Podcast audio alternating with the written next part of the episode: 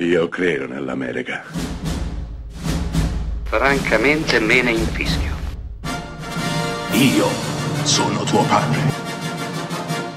Anna Nishimasa.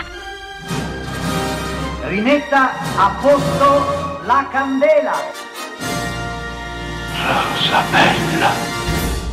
Gente che corre di qua e di là per salvare la propria vita, per ottenere qualche cosa, per fuggire da qualche cosa. Questa settimana Close Up è dedicato alla corsa. E cominciamo con un film del 1979 diretto da Walter Hill e intitolato I guerrieri della notte, The Warriors, film praticamente mitologico che getta le basi su tutta una serie di altre tematiche e altri film che verranno poi. I guerrieri sono una gang di giovani criminali che vivono a Coney Island. Beh, si stanno recando all'inizio di questo film a Manhattan perché un leader carismatico sta cercando di riunire tutte le gang di New York, unirle come un pugno e ribellarsi allo strapotere della polizia, della politica e chissà, forse addirittura arrivare a prendersi la città. È ovvio che questo progetto non può andare in porto, quindi in mezzo al fiume di persone accorse per sentire parlare questo nuovo guru con un progetto forse troppo grande, c'è un traditore.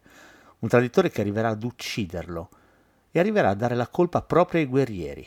A questo punto, per i guerrieri, comincerà una lunghissima fuga, una fuga per la vita, che dovrà riportarli a Coney Island, sani e salvi, mentre tutte le gang di New York, con tutte le loro caratteristiche, che Walter Hill sa perfettamente mettere in scena, daranno loro la caccia per ucciderli. Ecco, Guerrieri della Notte è una rincorsa, è una corsa per la vita di un gruppo di ragazzi che cercano disperatamente di tornare a casa e chissà anche di far luce su quanto è successo, perché loro sono ovviamente innocenti, il traditore è qualcun altro e alla fine dovrà pagare. Non solo, Walter Hill riesce a mettere in scena qualche cosa che da qui in poi farà breccia nell'immaginario collettivo diventando iconico, che da qui in poi verrà copiata e ricopiata in dozzine di altre pellicole. Ma tutto, ricordatevelo, parte da qui, dal 1979 e da un regista fin troppo sottostimato,